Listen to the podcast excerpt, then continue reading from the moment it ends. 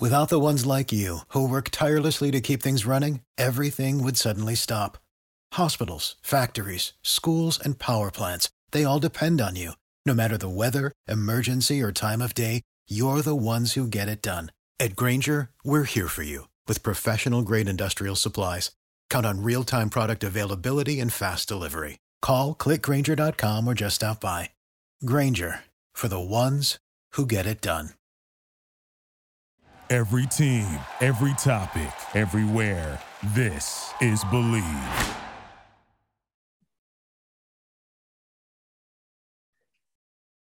With that, we welcome you into episode number 89 of Unfiltered. You could jump on board the Unfiltered Revolution at Casey Stern, get on Twitter, jump in the bio, get on the YouTube channel, and follow all the interviews and episodes and videos, uh, including uh, me melting down last night after a Mets win, but we're going to stay on the other side of New York uh, for now as I welcome in uh, my guest today and talk about hopefully a place both the Mets and Yankees want to go, and that's to the World Series, perhaps against each other, and talk about uh, my my buddy uh, Tyler Kepner from the New York Times and the author of uh, his book coming out October 11th, The Grandest Stage.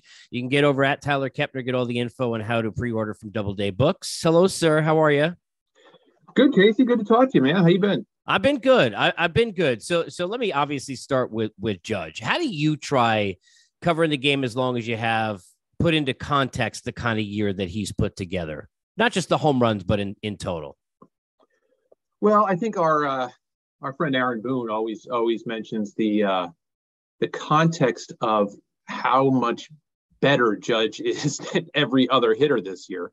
Um, how many more home runs? I mean, it's not like he has anybody close to him, um, chasing him in, in, in this.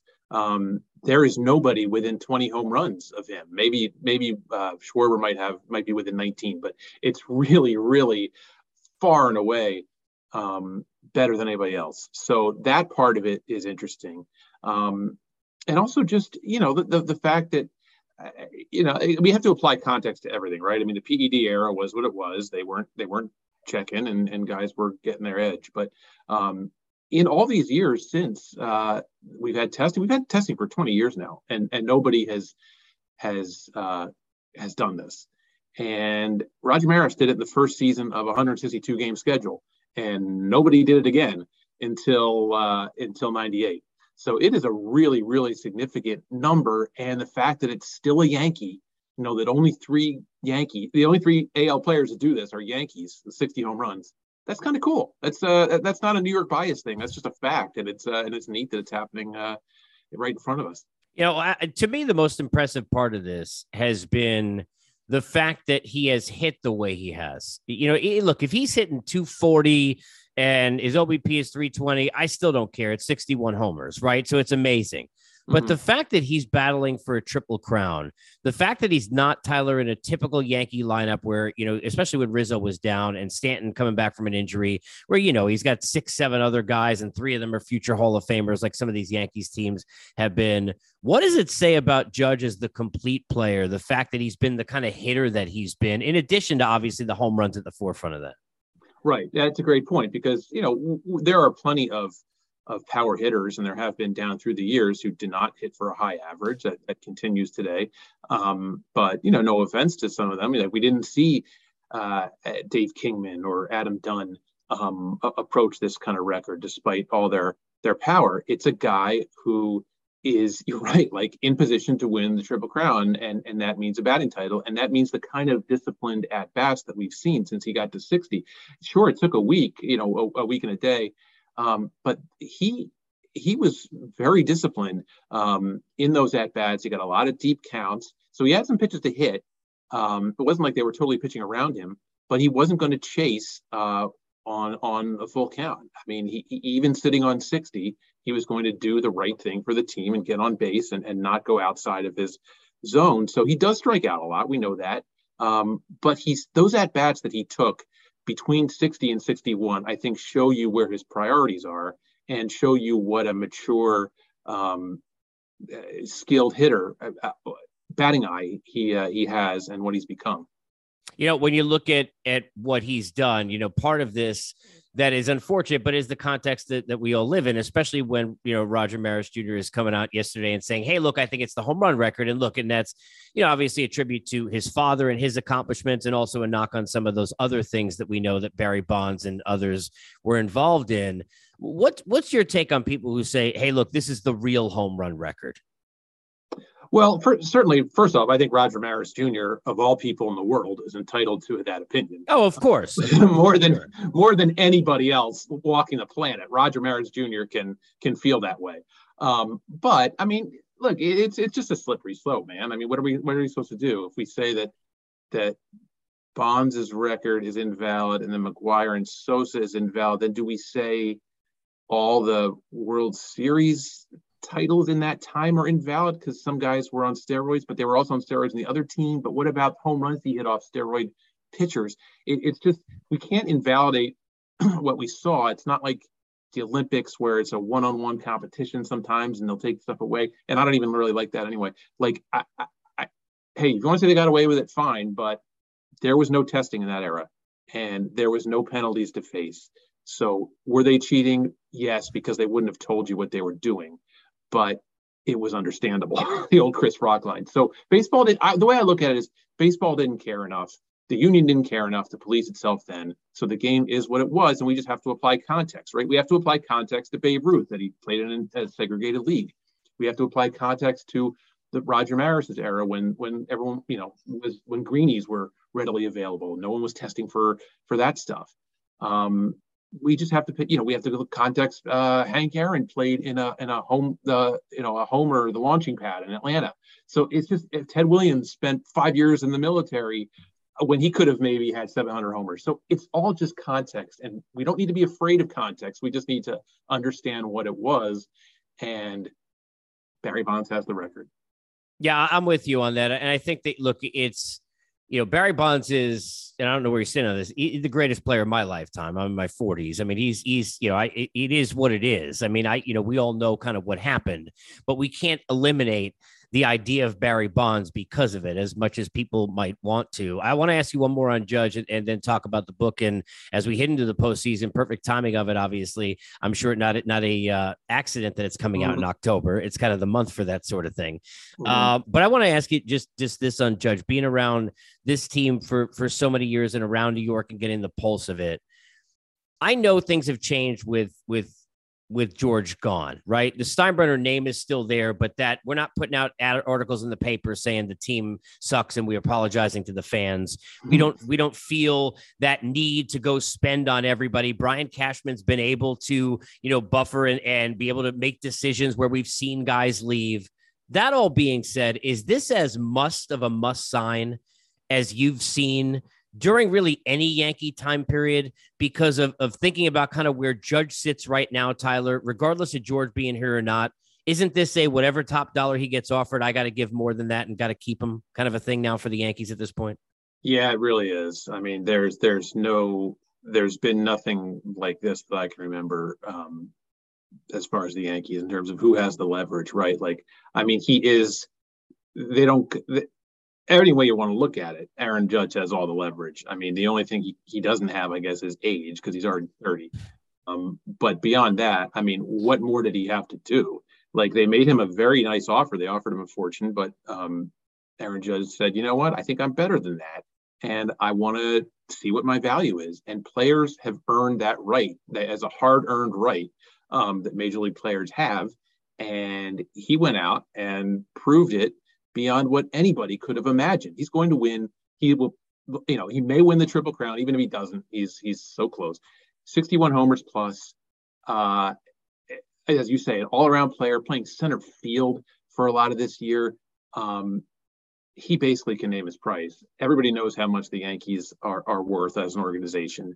And they have always founded their business model on stars. That's why, you know, it was okay to let Robbie Cano go um, first of all, it made business sense, but also just like he wasn't real as great as player as he was, he wasn't really the drawing card. Aaron Judge is a drawing card. The Yankees business model, what they charge, where they are, New York City, with the Mets across town, they depend on um, star attractions. And Aaron Judge is that more than anybody else, except maybe Ohtani. they got to get bring him back, and he can basically name his price. Yeah, I, at this point, I, I could I could really not see any way, and I'm sure he would like to be there and want to be there, but he has become such a heroic figure in New York, regardless of what really happens in the postseason. Seems like a must. We talk about heroic figures. One of the great things about October is, and it is a real thing. We would say the heroes of October, or how many names have not been big names that become bigger names, and how many moments you don't expect become now the expected because of all the craziness putting together this book, The Grandest Stage. And again, get at Tyler Kepner for all the information on how to pre order the book, which will be out October 11th. What made you, first of all, choose this as a topic? Because it's a daunting topic. The World Series is such a wide open, vast array of things to discuss. When you thought about what you wanted to do for this book, why this topic, first of all? Well, I for the you know, my first book was all about the history of pitching, and um, that was probably even more broad.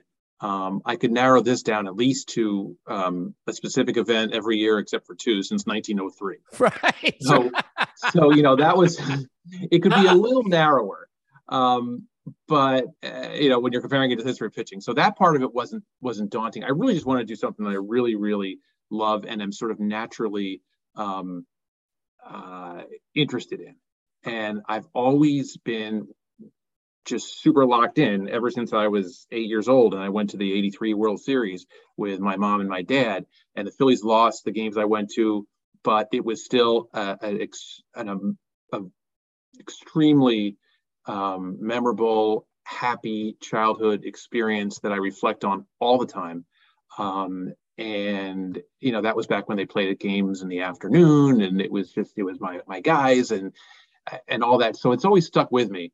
Um, and now, you know, these, the opportunity we have to talk to these people, um, you know, you see them in the course of the day. Um, you might be like, oh, hey, the Yankees are playing the Astros. There's uh, Geoff Blum in the Astros broadcast booth. He he had one at bat in the World Series and hit a game-winning home run um, against the Astros. You know, like for the White Sox, and now he's at a statue outside uh, the White Sox stadium. So talk to him about that moment and the story. Um, so it was more than just you know really it wasn't so much trying to track down uh, Bill Mazeroski and Joe Carter for the 10,000th interview they've done on this. It was it was trying to look in many cases at the other sides of the story. You know, we all know Kirk Gibson hit the home run. Well, there were bases empty and two outs, and Dennis Eckersley, the greatest control pitcher of his era, walks Mike Davis, who hit 196 that year. If he doesn't walk Mike Davis, Kirk Gibson never gets the plate. So I talked to Mike Davis and Eck about that at bat, which set up the the uh, the Gibson at bat, that sort of thing. So I love that, um, by the way. That's yeah, fantastic. thanks. So you know, I, I feel like it's a lot. That's a chapter where it's like, here's what you know, and here's what you might not know. You know, like he, you know, Bill Mazeroski hit a home run to win the World Series. You might not know that a backup catcher named Hal Smith hit a home run that statistically was much much more important because it it took the Yank it took the Pirates from losing to winning in the bottom of the eighth. They blew the lead in the top of the ninth, but you know, they don't even get there without this guy Hal Smith, who I was lucky enough to talk to like two months before he died. So um, that was that was something special too. Was able to get guys talk to Eddie Robinson, who who uh, was 99 years old when I talked to him, and he he has since died. But you know, he played for the 48 Indians um, their last championship team. He played for the 55 Yankees and saw Sandy Amoros go into the corner and and uh, and and save Game Seven with for Johnny Podres. Um, you know, so to be able to get some of those recollections, talking to Roger Angell about being in the stands in 1941 when Mickey Owen let the ball um, get past him to to you know extend that game and and and lead the Yankees to a win. So that was really great, uh, gratifying. And of course, people who are still here, like Carl Erskine and, and Bobby Richardson, uh, and they contribute as well. How much does it surprise you when you put together a book like this and have conversations in general with guys who are thinking about those at bats that many years prior? at just how well they seem to recount and remember it? Like it was baseball players are weird that way anyway. I mean it is strange for all of us who have talked to them.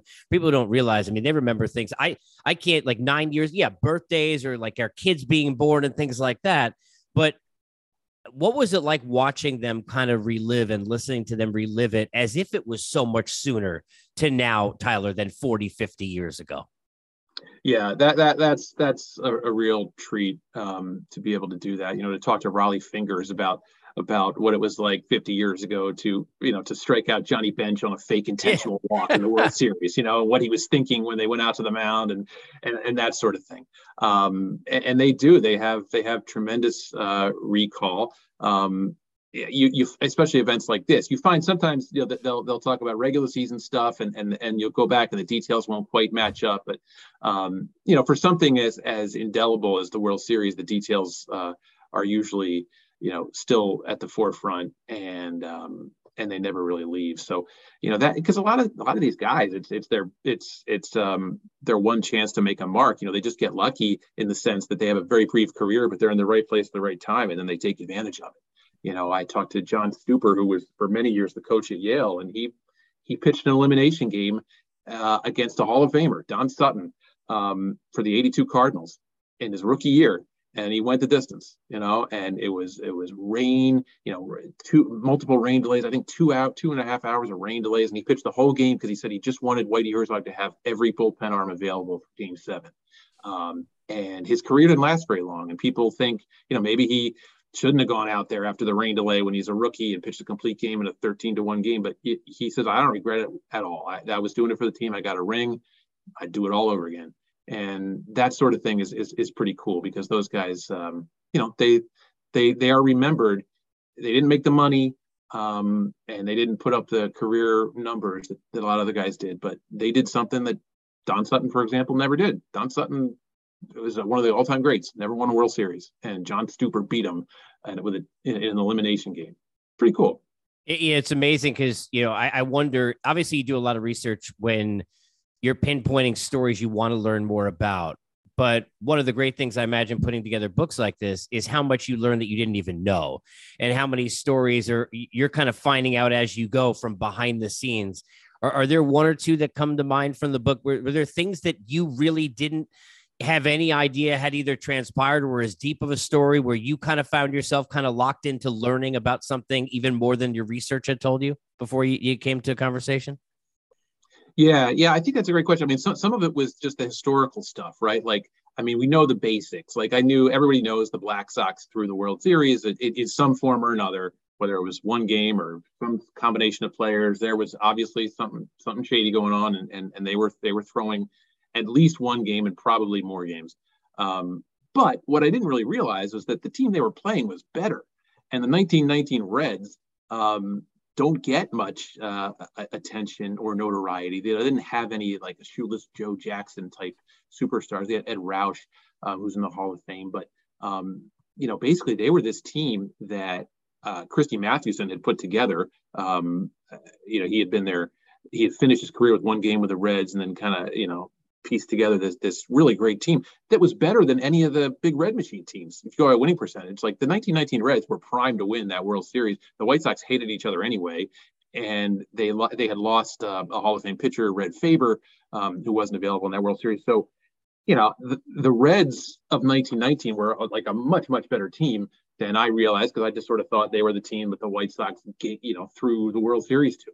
Um, but there was a lot more to it th- than that, and and so you know stuff like that um, from the the the deep historical annals were uh, were were really fun, and and then you know obviously the more recent stuff like you know that we've all seen on, on, on TV, it's it's still uh, it's still really powerful to be able to talk to Lance Berkman about what it's like, um, you know, to to be uh, at, up at the plate with a you know two outs and two strikes in the World Series and what's going through his mind and how he prepared for that because once Albert Pujols hit three home runs, he knew they were never going to pitch to Albert the rest of the series, and Matt Holliday had gotten hurt. So you know Berkman just saw this thing way in advance, like I'm going to get a chance here because they're not going to pitch to that guy, and now Holliday's so you know and Tony switched the lineup around. So he he envisioned this at bat um, three four games before that before it even happened, and he was able to come through um, with the hit off Scott Feldman. So, um, you know, Tony Womack with a big hit in 01 against Rivera, talking to him um, about being up in that moment where you can win the World Series with one swing or lose it with one swing with a double play or something. So, um, yeah, just so many of those uh, really on every page. Let me let me wrap here this way. And again, the book, uh, The Grandest Stage, and and get over and and pre-order it now out October 11th. So I, have got to put you on the spot here. If if you had a chapter in the book that was not written that was going to be about the 22 22 World Series, who's in it? Uh-huh. Um, I mean, you know, you, you could go chalk and go Dodgers Astros, and then we get the you know the the, the, rematch. But there's, there's not a lot, really not a lot of players left for, from that. I mean, there's still you know, still a handful of big names, Bregman and Altuve and Correa, or not Correa. Um, you know. Uh, Oh sure. I mean, you've got uh, oh oh yes, yes. But you know, but but but not a ton. Um, but still that would that would really resonate i mean that would be you know ugly having to you know revisit all that stuff i'm sure clayton kershaw would love it but um you know but it would uh it would be a storyline for sure um but that's chalk man that's that's that's that's not fun i mean let, let's uh you know we could have a another subway series man in 22 years um i'm not a new yorker but i have worked uh, at the new york times for 23 seasons now so um my first year there was was the Subway Series. Man, it'd be pretty cool to get another one. Um, you know, with a new set of personalities and history. Um, you know, so I, I I, don't know. I don't know what, what it's going to be, but let's uh let let's just have some fun with it and and, and say Subway Series. Uh, you know, 1956 was the last one. 2000. 2022 22 years is a long time if you think about it so let's uh let, let's do that again I'll take that. And the, and the Baha Men won't be singing "Who Let the Dogs Out" before Derek Jeter hits a home run before I sit down before Game Three. Speaking of World Series stories, against Bobby Jones. Game, game four. Game four against Bobby Jones. first, first pitch change up. Yeah, yeah. I literally had a hot dog in my hand and a beer. I had not sat down yet in the seat. I was like, oh, well, this is this is typical. Tyler, appreciate you, man. Thank you so much for doing this. I'm looking forward to reading the book. Everybody, get out there, get a uh, get the grandest stage, Doubleday Books. Get it, Tyler Kepner on Twitter for all the information. I had a pre-order out October 11th. Appreciate you, brother. Thank you. Hey, thank you, Casey. Really appreciate it. Without the ones like you who work tirelessly to keep things running, everything would suddenly stop. Hospitals, factories, schools, and power plants—they all depend on you. No matter the weather, emergency, or time of day you're the ones who get it done. At Grainger, we're here for you with professional grade industrial supplies. Count on real time product availability and fast delivery. Call clickgrainger.com or just stop by. Grainger for the ones who get it done.